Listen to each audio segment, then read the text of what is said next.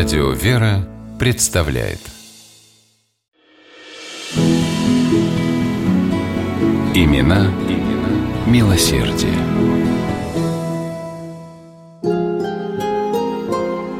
На женской половине терема великого киевского князя Всеволода Ярославича стояла непривычная тишина.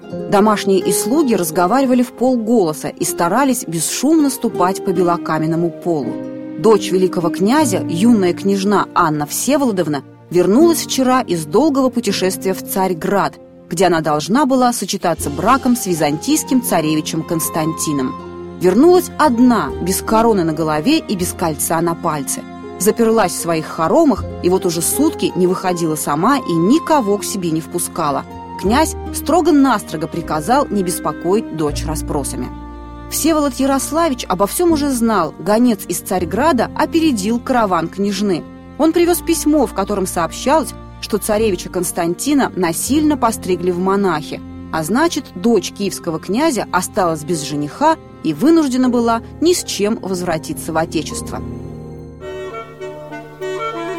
Великий князь души не чаял своей Анне, которую дома все звали коротким и задорным именем Янка.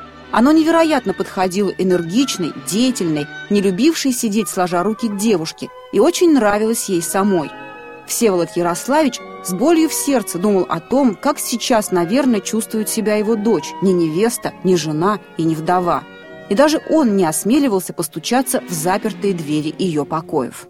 Но мысли Янки в эти минуты были заняты, как ни странно, совсем другим. К тому, что перспектива стать византийской царевной не оправдалась, она отнеслась спокойно.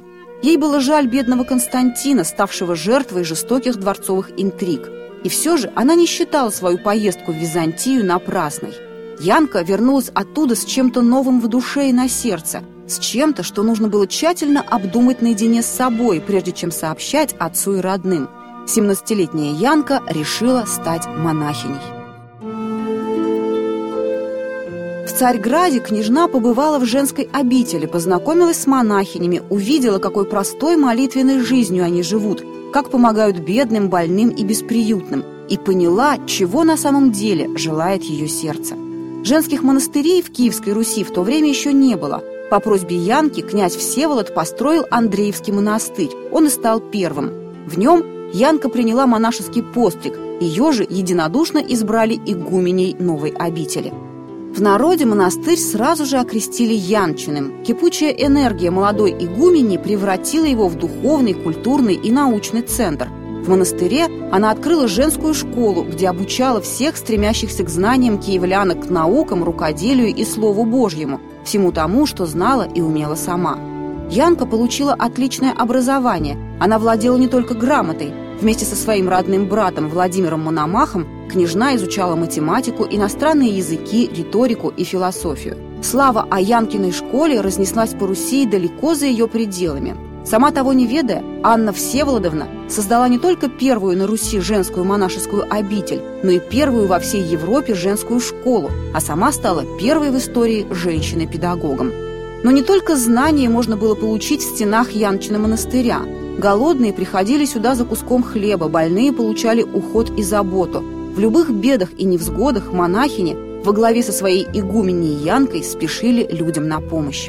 Во время тяжелой засухи 1092 года, когда пылали пожарами целые города, Янка давала в монастыре приют оставшимся без крова – когда в Киев пришло страшное моровое поветрие, и люди замертво падали на улицах, а за одну только зиму в городе умерло 7 тысяч человек, монахини во главе с Янкой самоотверженно ухаживали за больными. Народе горячо и искренне полюбили княжну Анну Всеволодовну, которую по привычке продолжали называть Янкой даже после принятия ею монашества. После смерти княжны люди стали почитать ее как святую. Точно неизвестна дата ее канонизации. Нельзя с уверенностью сказать, где именно в Киеве стоял Андреевский Янчин монастырь. Но уже почти тысячу лет живет в народе память о прославленной в древних летописях и житиях удивительной женщине, великой русской святой с чутким и добрым сердцем и коротким, ярким именем Янка.